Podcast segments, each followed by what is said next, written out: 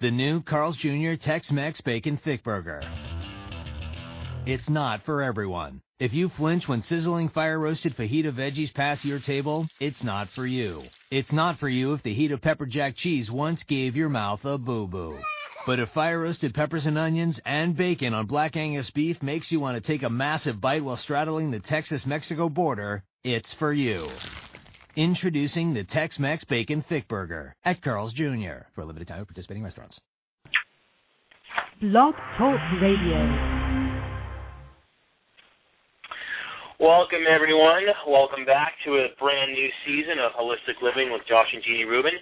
Um, as you know, we are uh, really excited this year to um, launch a, I would say, anywhere from 9 to 12 shows with our uh, one and only Ray Peat from raypeat.com.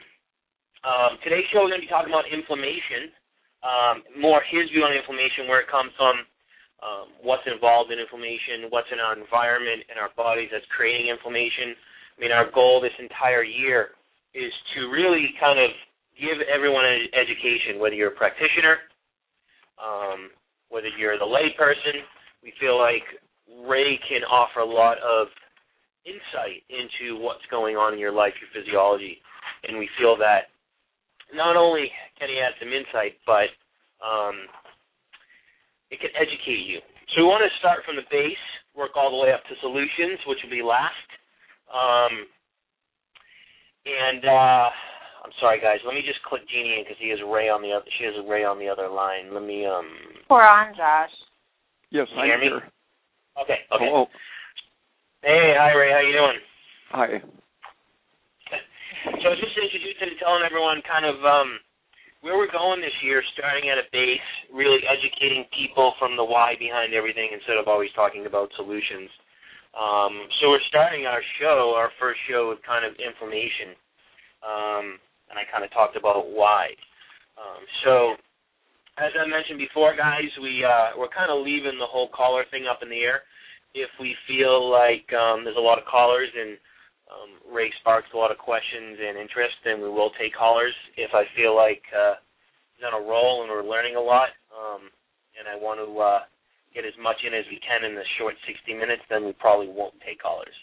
Uh, just two things. When you're on the line, just wait a little bit because if he's talking, I'm not going to interrupt him. Um, and secondly, when you um, when I click you on, uh, please say your name and where you're calling from, and I'll say your area code so I know or you know who I'm clicking in. Um, so I guess here we go. How's how's it going, Ray? Very good. Um, have you talked anything about the history of what people believe about inflammation?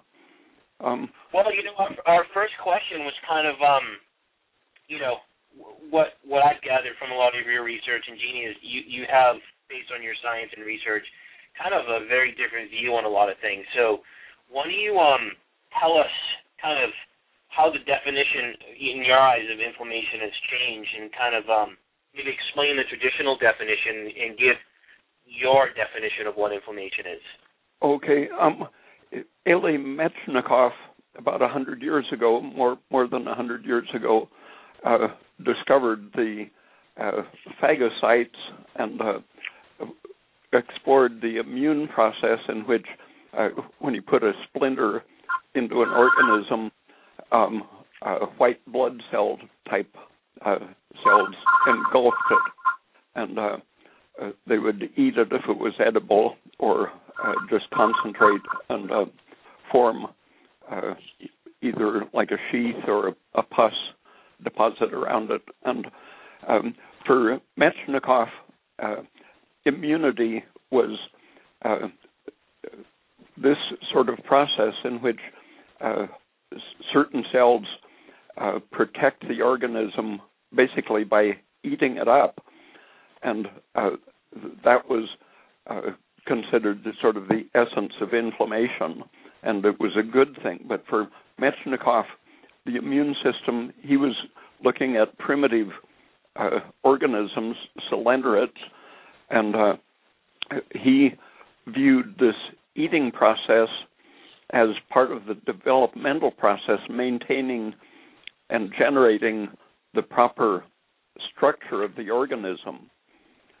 Uh, um, uh, there's an English doctor, uh, uh, Jamie Cunliffe, who is following up on Metchnikoff's idea of what the immune system is, and uh, as she expresses it, it's um, the process of cleaning up messes. But the general idea is that uh, our immune system is primarily to maintain our organism, and uh, the idea of being directed at foreign invaders is really secondary to the process of uh, fixing anything that goes wrong in the organism. So it's a developmental process primarily.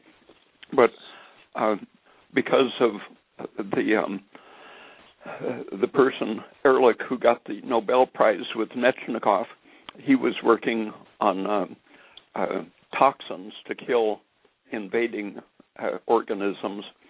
Uh, the um, idea of killing invaders uh, came to be identified with immunity and um, inflammation throughout the 20th century nearly was uh, inflammation was seen as a good uh, defensive reaction against uh, invaders. But uh, if you uh, try to continue the Metchnikoff Cunliffe uh, idea, um, the inflammation really is um, a problem rather than a solution. when things are really working smoothly, we can either tolerate the uh, presence of foreign organisms um, or eliminate them without a big mess being being produced. um, and uh, F.W. Koch was uh, an American uh, biochemist and doctor who um, showed that organisms can be tolerated at very high levels without producing disease when our immune system is really working. Uh, that uh, he he gave another perspective on on why inflammation is really something separate from the immune system. And um, about 20 years ago, people started uh, shifting their thinking and seeing that uh, degenerative diseases are all uh, inflammatory processes. Um, the um, hardening of the arteries, um, brain degenerative diseases of all sorts, including Alzheimer's disease, um, aging in all of its aspects involves uh, inflammation rather than uh, simply cleaning up the mess quietly. The um, factors that, with, with aging being an exaggeration of the inflammatory process suggests looking at the earliest stages of development, uh, uh, not not just going back to Metchnikoff's uh, evolutionary view of evolution, but looking at our development uh, during gestation, and when the fetus or embryo is injured the tissue is simply repaired without producing a scar or inflammation. Um, so the uh, the prenatal functioning of the immune system is uh, basically what Metchnikoff and Cunliffe uh, were talking about. That it's keeping the integrity of the organism, and not worrying about uh, the process of killing invaders. And uh, what happens after uh, the, uh, the the fetus is fully developed and is born, uh, then the um, there's no longer the mother's body and the placenta filtering the environment, and um, all mammals um, have at birth a, a very low concentration of the so-called essential fatty acids, the polyunsaturated fats.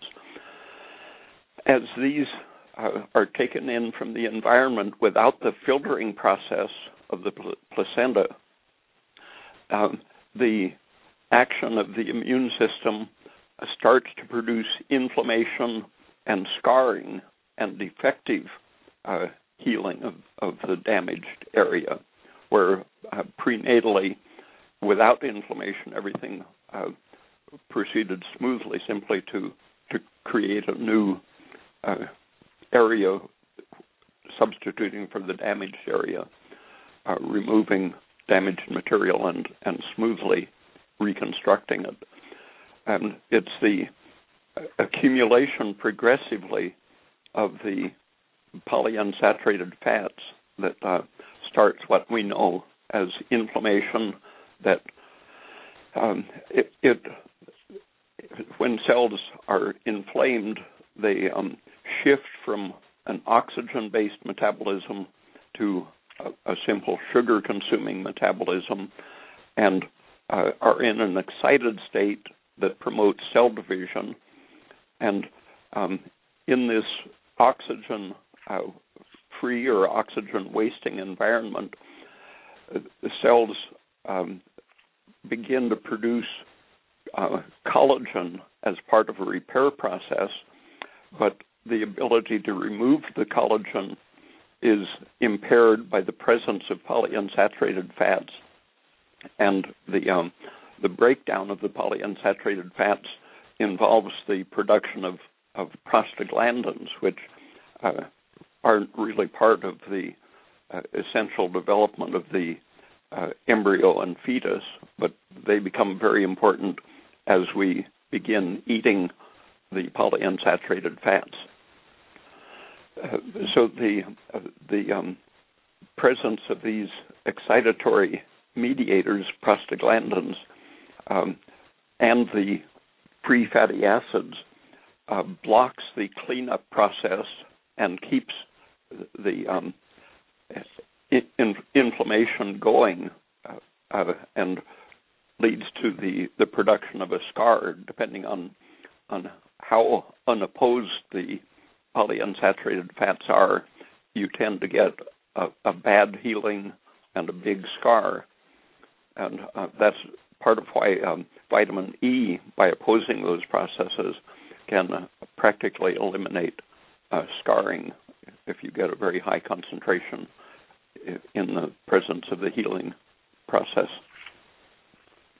Ray, can I interrupt you real quick? You're talking about the fetus and a, and um, you know the, the placenta working as a filter in protecting the immune system against, you know, like you're saying, the polyunsaturated fatty acids. What I mean, if a if a mother has a diet high in polyunsaturated fatty acids, would the placenta still act as a filtering agent to? Um, uh, yeah, it it normally um, even people who have been on a high uh, n minus three and n minus six diet, the babies come out according to current definitions as being uh, essential fatty acid deficient, and so that's the argument for putting fish oil in baby formula mm-hmm. and such.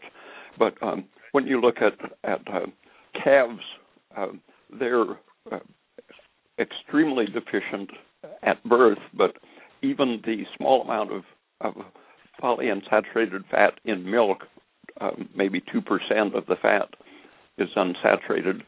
Uh, they will gradually uh, also um, start to load up as they grow, and their fats will become more and more unsaturated. But um, when when people have uh, tried to supplement uh, pregnant women to correct that uh, universal deficiency at, of the newborn, they find that the um, babies uh, are born smaller, more susceptible to allergies and inflammatory diseases, and the worst part of it is that their brains are smaller, not just their bodies, but the brains are uh, development is retarded, and people who are trying to show that the brain uh, requires the N minus three fats were uh, feeding these to pregnant women, uh, and they expected to show that the fetus would be able to learn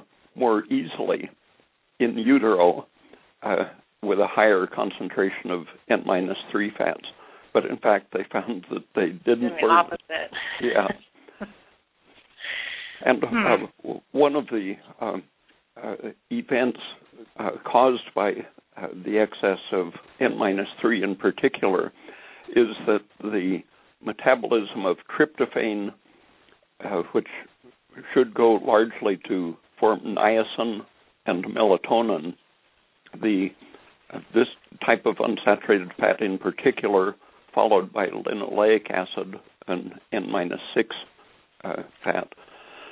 Um, these cause tryptophan to be metabolized in a toxic direction, producing uh, less niacin and uh, more of the excitotoxic quinolinic acid and even more of the carcinogenic forms of the uh, tryptophan indole derivatives.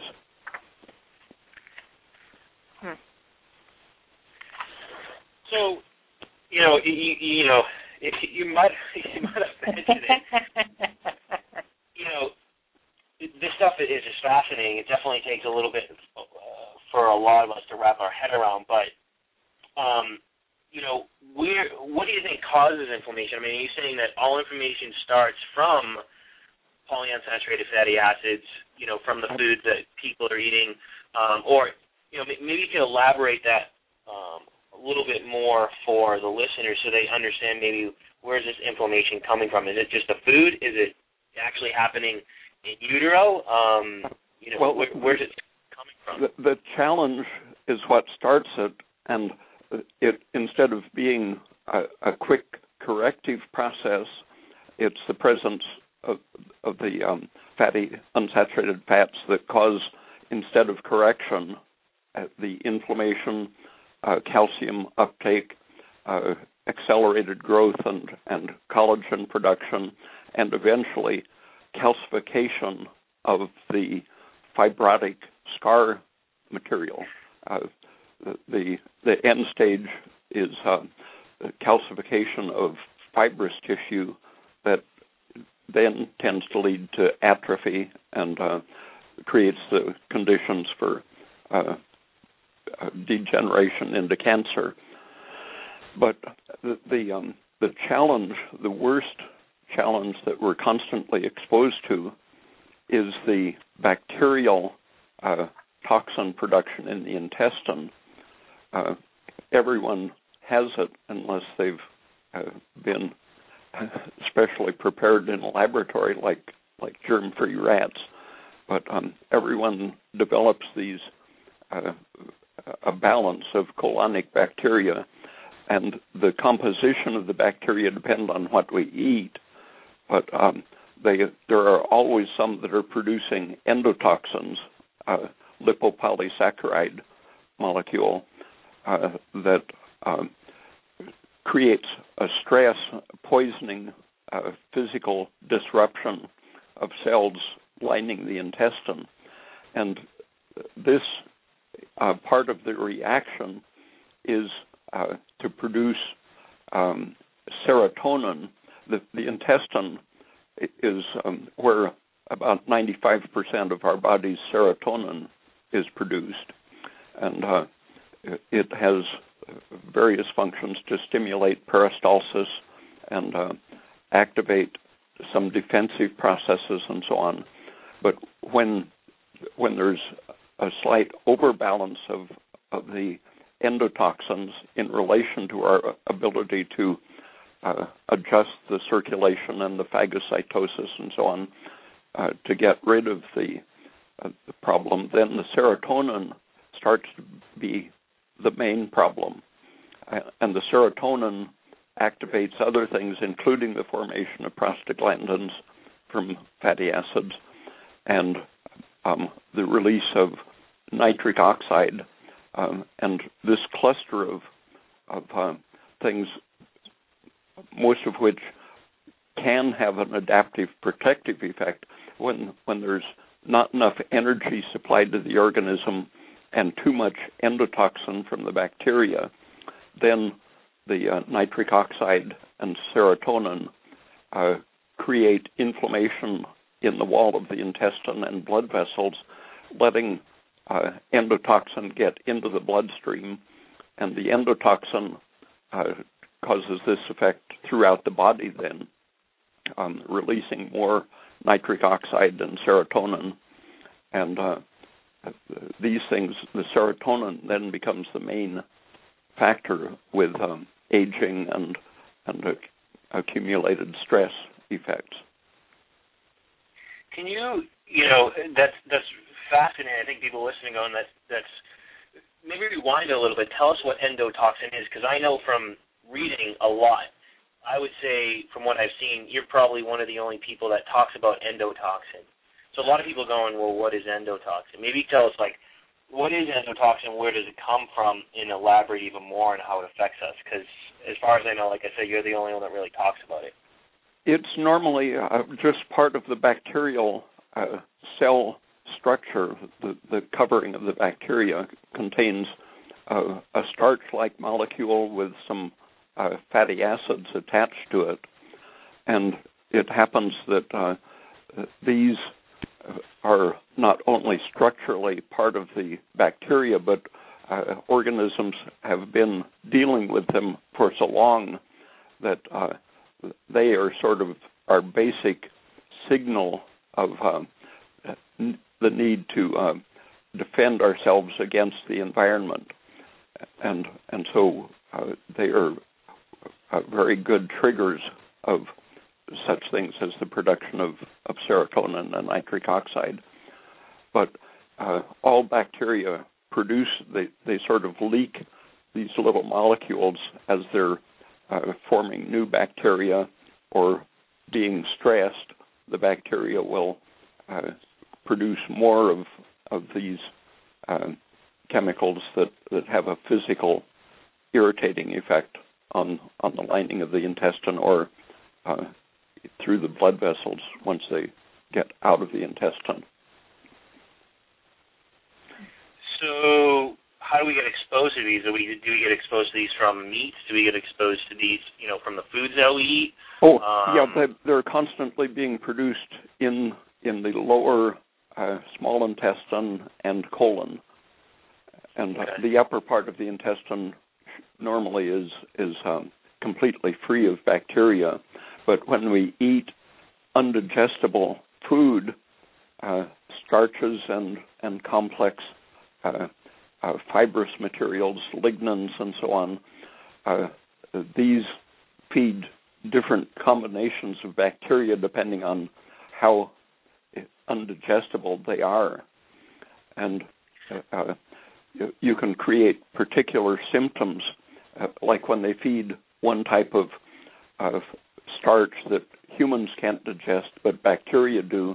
They find that the um, uh, rats eating these rather than more digestible starches uh, become anxious and aggressive um, because of disturbance of of things like serotonin and nitric oxide, and uh, so it's the particular uh, amount and and type of of bacterial toxin uh, is determined by mostly by the the presence of um, chemicals or things in our foods that we can't digest. And um, if you uh, think of, of um, what happens to um, uh, vegetables if you keep them warm, uh, uncooked vegetables uh, will uh, very quickly start producing bacterial overgrowth and and uh, foul smelling substances um, when when they're eaten, if they aren't reduced to a, a liquid by chewing or preparation, uh, this material passes along into the lower intestine and uh, supports the same kind of foul bacterial uh, decomposition products. Um, and uh, the um, if if um, that material gets mixed with uh, more proteinaceous things, um, uh, undercooked beans, for example, then you get uh, a different category of toxins. The indoles, indoleamines, things that uh, resemble serotonin and uh, histamine and things that resemble our natural inflammation producing chemicals come some of them come directly out of the bacterial interaction with beans and vegetables. So just elaborate a little bit more on the endotoxin because I know you talk about it a lot because we're talking about inflammation. How does this affect, you know, going into perpetuating the cycle of inflammation? How does this affect the liver? And if the liver is affected, how does that affect other parts of the body in regards to the detoxification of estrogen and leading to more cell proliferation and inflammation? Um, the um, the liver should uh, absolutely uh, destroy any of these toxins that reach it that get through the intestine. But when the intestine is in bad shape, uh, if the liver isn't well nourished and uh, well supplied with thyroid hormone to uh, give it the energy to uh, produce the antitoxic uh, processes, the poorly nourished liver or the low thyroid liver uh, lets basically all of the junk absorbed through the permeable uh, injured intestine, lets all of it into the system, and uh, then you get uh, things like uh, leakiness of blood vessels, which in the brain can cause symptoms like multiple sclerosis and uh, edema in other organs, um, inflammatory processes uh, involving the leaking um, movement of big molecules in and out of uh, blood vessels and other cellular compartments where they shouldn't be able to get uh, under good conditions.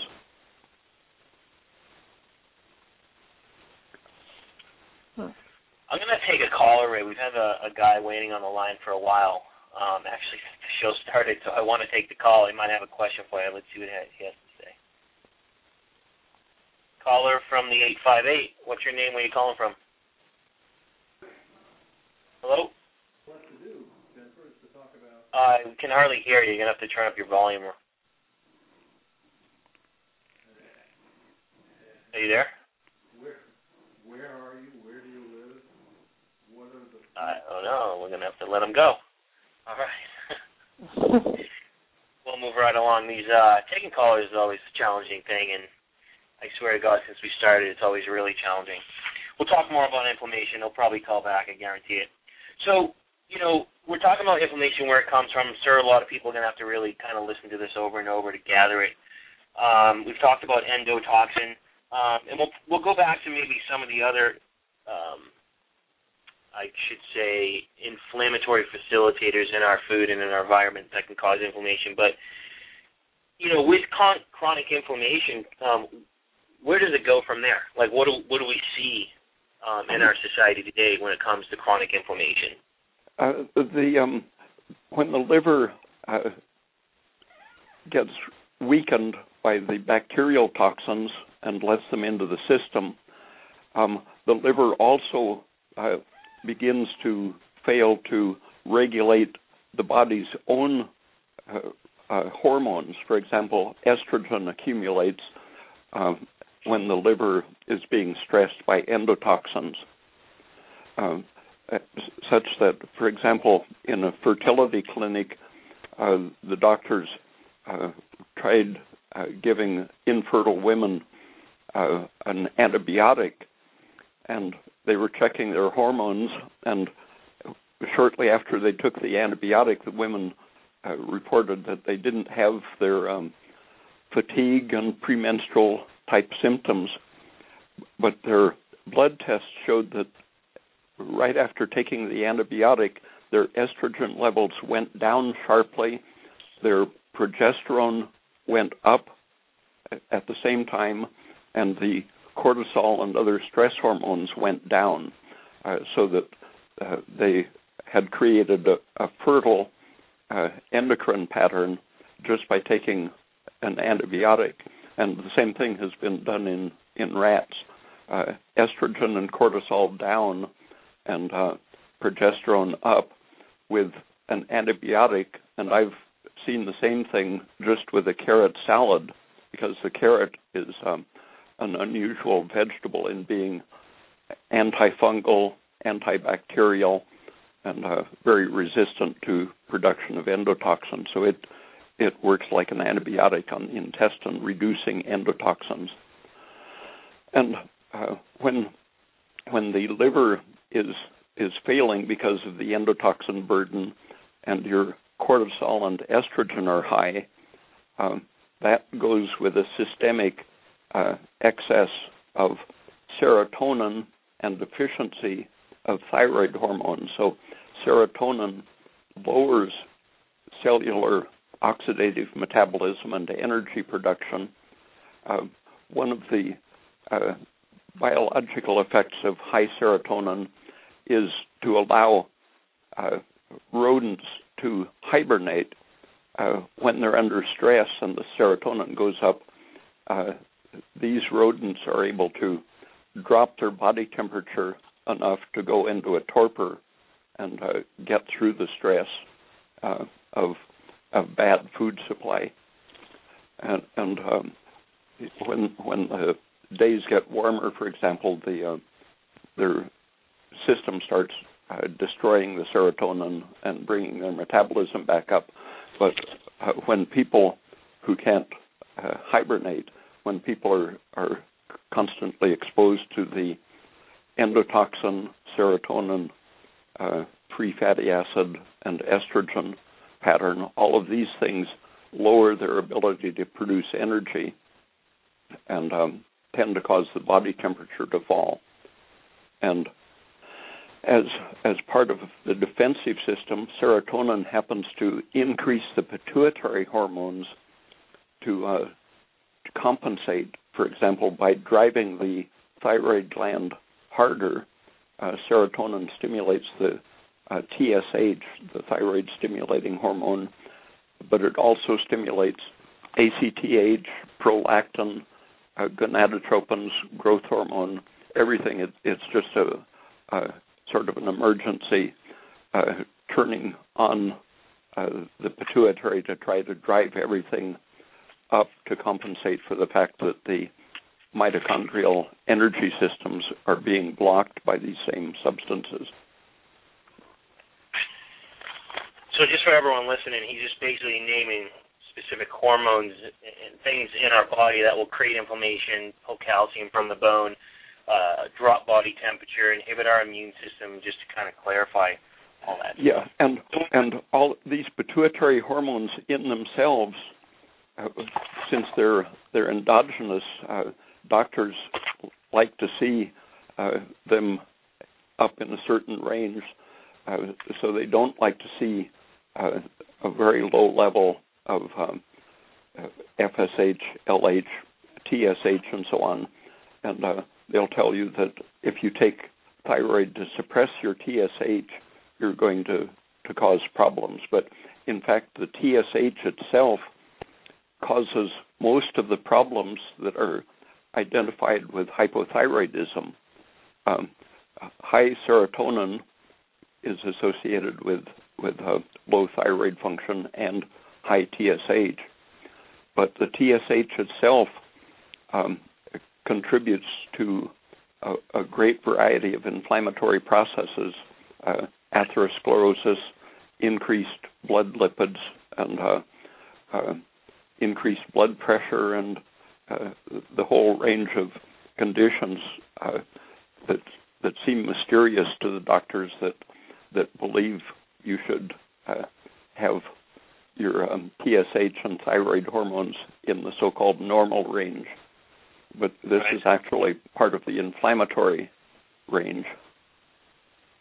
Now, is it, I mean, is inflammation, I guess, important for the the uh, for the process of healing, or should we say it's essentially a bad thing? It's going to create disease, or is it actually a process? Um, uh, well, uh, Depends on the environment. It, it's um, the um, healing process of the the Metchnikoff Cunliffe uh, view of the immune system. There's always the opportunity when your pituitary is revving up, it does increase the output of your of your thyroid gland and uh, increase uh, steroid production and such, but uh, it happens that uh, the um, counter effect of, of the energy lowering effect with aging tends to win out. And even though the pituitary is is um, potentially having a curative effect, as long as you're uh, continuing to be exposed to endotoxin and uh, unsaturated fats and and the toxic prostaglandins, uh, then your adaptive processes are going to be constantly, at every moment, thwarted by these uh, inflammatory things rather than the corrective uh, energy producing reactions that would happen to the fetus. Thank you. I'm going to take this caller again, see if we can uh, get him back. It's the same guy that we had earlier. Caller from the 858. Uh, what's your name? Where are you calling from?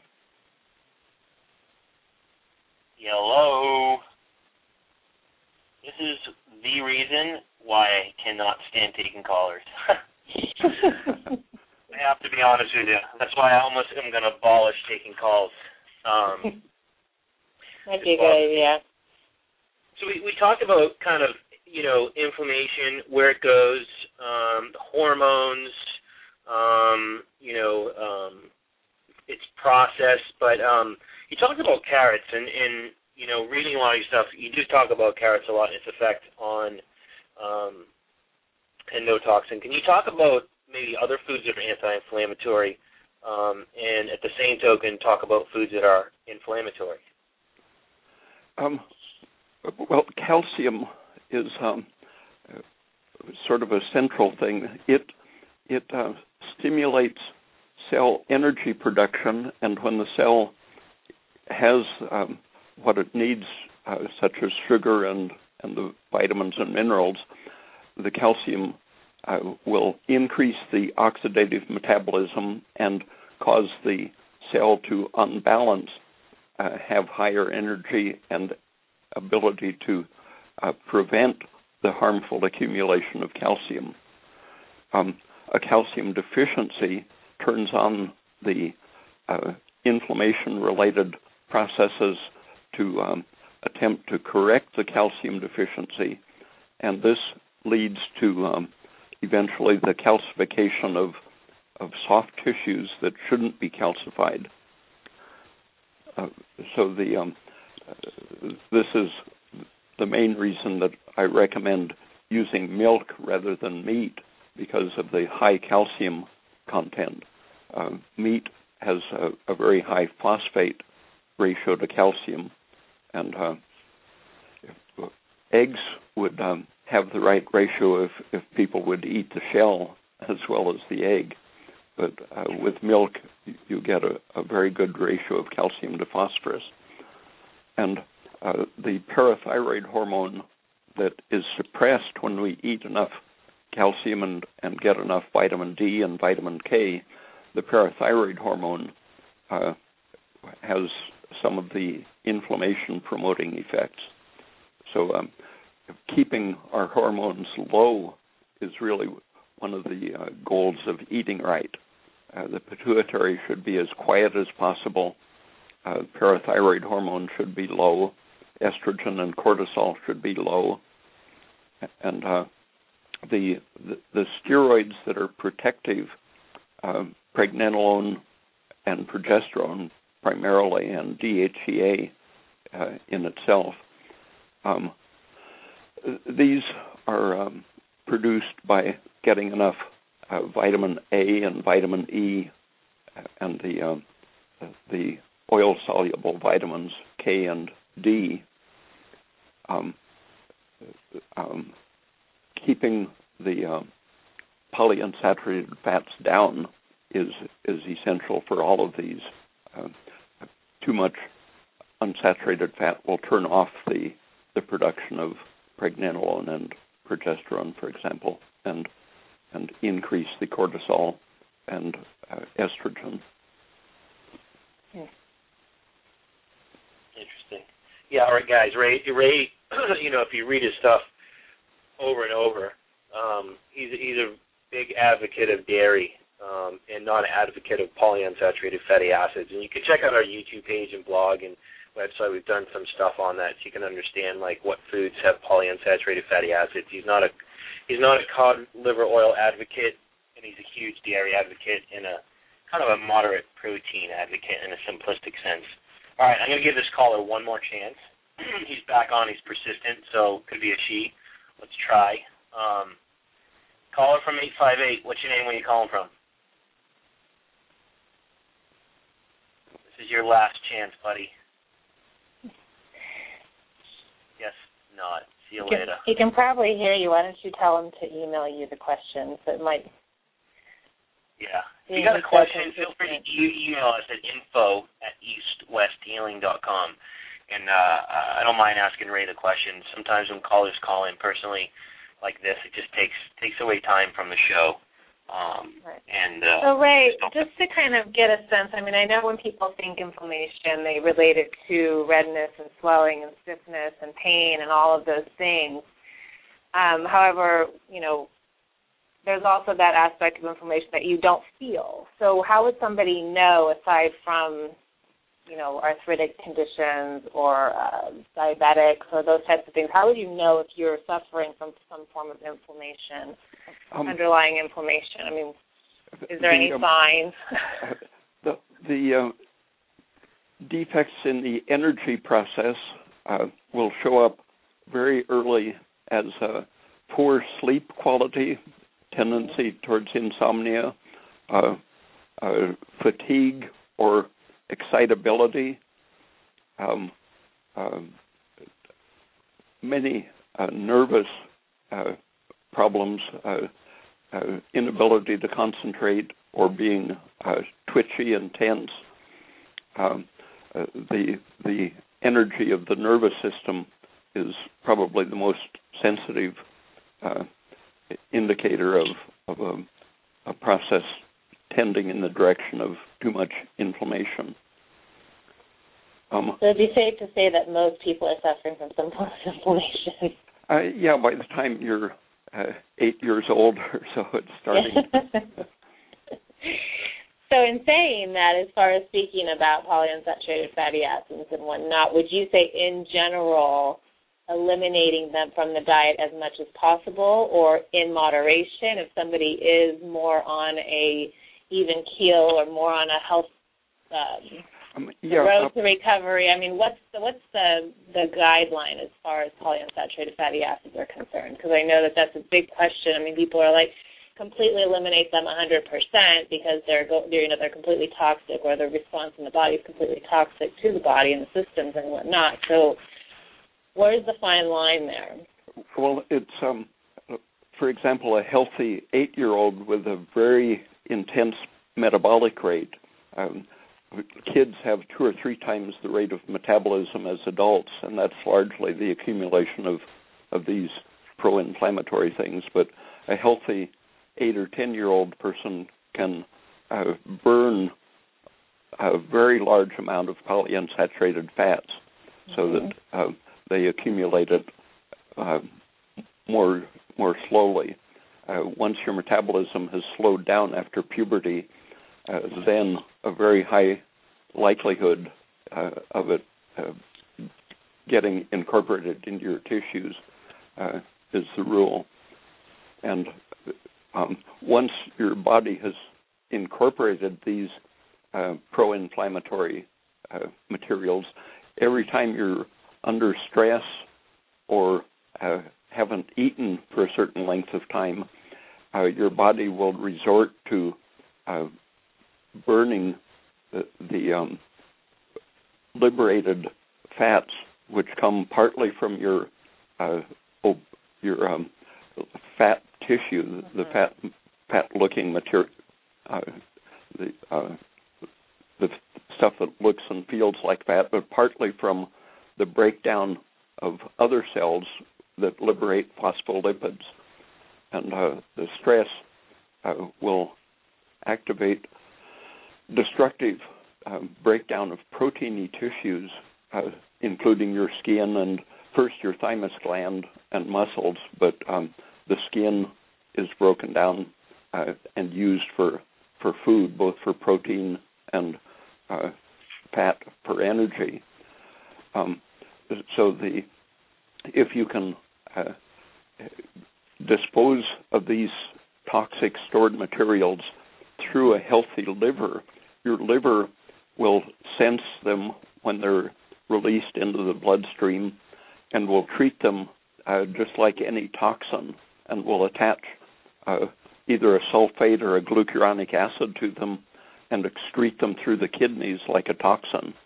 But if your liver is um, losing energy and not able to uh, excrete them as a toxin, then uh, your various tissues, including the liver, will have to oxidize them for energy, and uh, that's where the uh, they they quickly poison the energy producing apparatus and uh, are uh, turned into uh, inflammatory mediators, increase the serotonin. Um, so you can limit that uh, breakdown uh, by keeping saturated fats in your diet. Uh, coconut oil is has enough of the short chain, very water soluble fatty acids uh, that they will be taken up by preference and protect the mitochondria from the stress released um, polyunsaturated fats. So you were uh, saying earlier, even with the vitamin E being more of an opposing factor. Uh, well, yeah, vitamin. Coconut oil works the same as well. Yeah, vitamin E and coconut oil have very similar effects, and fruit, uh, besides having the sugar which uh, helps to restrain the breakdown of tissues, uh, the minerals, potassium and magnesium and calcium in the fruits, um, help to uh, stop that process too um, by um, acting sort of like insulin to to inhibit the breakdown of tissue. Right. We got another caller. I'm going to try to take this caller because we got about minutes left. It's not the eight five eight. I'm sorry, anyone with eight five eight, I can't take your call right now. Call from the four five zero. What's your name? Where you calling from? Hi, hi. My name is GP. How are you, Dr. Peat? Hi. Do you remember me? Yes. yes, he's a good friend of me. Uh, good question, uh, Dr. Peat, for the audience now. What is your advice to reduce the cortisol uh, secretion during the workout in the gym? Do you have special advice to reduce that during and after the training? Um, yeah, um, several years ago, uh, someone was taking blood samples from people uh, in the morning and just before they went for a jog, and then when they got back, uh, and then they had some people eat breakfast before they went for a jog, and they found that the um, people who did that amount of moderate exercise without eating breakfast had uh, broken chromosomes in their white blood cells. Uh, so it, it's um, uh, sort of like radiation injury to uh, exercise on an empty stomach, and uh, it seems to be the mostly the sugars and minerals in in eating breakfast. Probably just a glass of orange juice and milk would be enough to um, prevent that stress-induced uh, chromosome damage. Okay, and do you agree uh, about the bitter chocolate to prevent the cortisol secretion before uh, workout? Yeah, uh, chocolate has it's probably mostly the leucine content of the chocolate. It's a very high protein content, but leucine acts like insulin and uh, helps to prevent tissue breakdown. So, chocolate is an anabolic protein more than uh, many other proteins. Okay, and it is okay to eat chocolate alone or especially with other food before training? Uh, I think it's it's good to have some sugar with it. Okay. Thank you very much, Dr. Peat. Mm-hmm. Thanks for the call. Thanks, Josh. Bye. I think that was a great question because I know I know your take on exercise. Um, but a lot of people that tune in listen to exercise, so it's great to get. You know, I, I think it's important because everyone out there is so keen on supplements, and the reason I like your approach and philosophy is because we use, you know, what Mother Nature's provided us with, definitely in a different way than most people, but you're just big on the nutritional side of it, and I think people need to hear that, uh, especially pre and post workout. Um, so I hope a lot of people are tuning into that um, in regards to, yeah, he's talking about maybe a supplement here and there, but it's really using nutrition to match the physiology of the body. Yeah, there are some supplements that are worse than others. Um, right. The, probably the two most dangerous are the the um, uh, carotenes because they act uh, very much like a polyunsaturated fat. They are polyunsaturated, um, and the um, tryptophan and uh, hydroxytryptophan uh, activate the the inflammation process very directly. And and that's part of the biggest thing we get from people is a lot of people don't understand that process and they're pumping tryptophan in the body, pumping melatonin into their body without really knowing um, the negative cascade of effects they're creating. Um, you know, so I'm hoping people that are listening are picking up on that. We got another caller. We got about nine minutes left, so I'd love to take it. It's a different eight five eight, so let's hope it's uh, someone tuned in. Call from the eight five eight. What's your name? Where you calling from? Hello.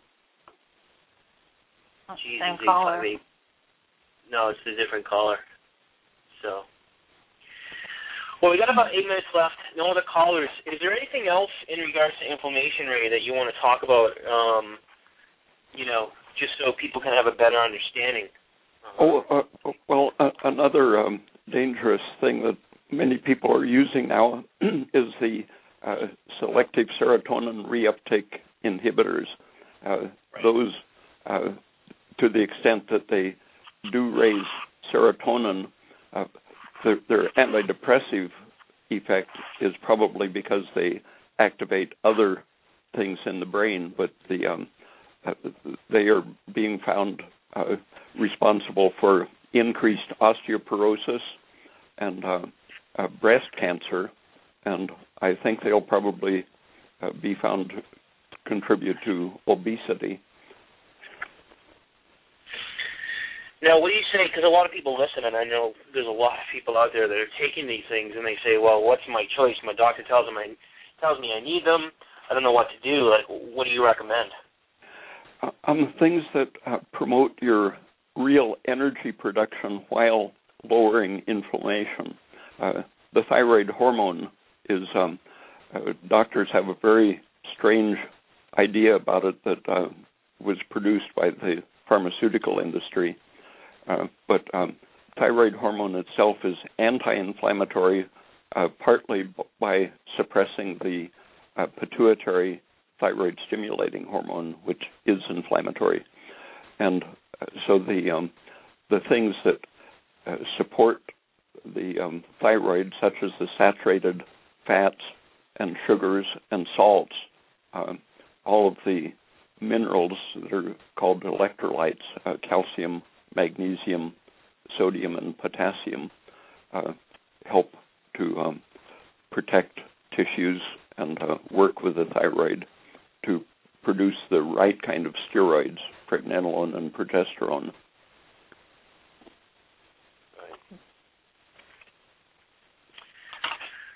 Fascinating stuff, Ray. Yeah, I see there's another I love call it, and I. Sorry. Yeah, Ray. I mean, it's it's it's such a bummer because these shows are 60 minutes, and and it just I wish we could do it much longer. Um, I could definitely listen to you all day and and, and learn from you. Um, so you, I, I know a lot of the listeners really appreciate you coming on and and kind of uh, just sharing, you know, your wisdom and experience because uh, what you have to kind of preach is a, a 180 of what most people preach. So it's um, it's uh, what's the word I'm looking for? Breath of fresh air, you know and necessary. It's necessary that this information get out there, and we appreciate you taking the time to join us and, and be open to sharing this information because I, you know, when we started looking at it and reading your books and and your research and all that, it just it was very hard to to take. It was very hard to swallow because it was so completely 180 of what we have been told, and so many people are suffering unnecessarily so because uh, they're so misinformed. There's one little uh, anti-inflammatory tidbit that's very easy to do that I haven't mentioned. It's it's connected to the the fact that uh, w- once the inflammation starts to lower your energy, it becomes a vicious circle, and right. just having cold feet and uh, cold hands creates an inflammatory condition. Uh, when the blood drops a few degrees to circulate through your cold feet, it releases inflammatory mediators. And so, just uh, for example, sleeping with a wool cap and warm socks uh, can uh, help greatly with inflammation as well as uh, insomnia problems. Right. Well, yeah, because you can guarantee that we'll be at home tonight sleeping with full caps. yeah, yeah. I'll be drinking my milk, putting the cap on, and some and boots, and jumping in bed with my birthday sheet. Uh, well, we don't have any of the callers. I don't know if we got a couple more minutes if you want to add something in regards to inflammation or if you want to tell a little bit more people about where they can learn more about you. You're totally welcome to, Ray. Uh, well, uh, calcification and um, osteoporosis are two very important uh, aspects of inflammation. Uh, the inflammatory uh, substances, uh, prostaglandins, serotonin, TSH, the um, cytokines, interleukins, uh, break down the healthy bone structure and at the same time put calcium into your arteries and uh, brain, pineal gland, uh, every place that you don't want calcium. Uh, so the um, just taking aspirin, for example, uh, to lower inflammation will help to prevent uh, calcification of your arteries and help to strengthen uh, the bones because inflammation is um, affected by by so many things, uh, and something as simple as aspirin helps with osteoporosis. Great, it's great stuff guys, I know he's modest. If you want to learn more about him, check out his website, Ray R A Y P E A T dot com. He's got tons of articles. Um, we posted a lot of links on our site, eastwesthealing dot com, to bring you to his site. Um, his articles are deep, as I mentioned, but just read them and reread them and reread them and reread them. Um, I'm I'm going to put up another ten or fifteen articles in a few days. Awesome. Oh, great.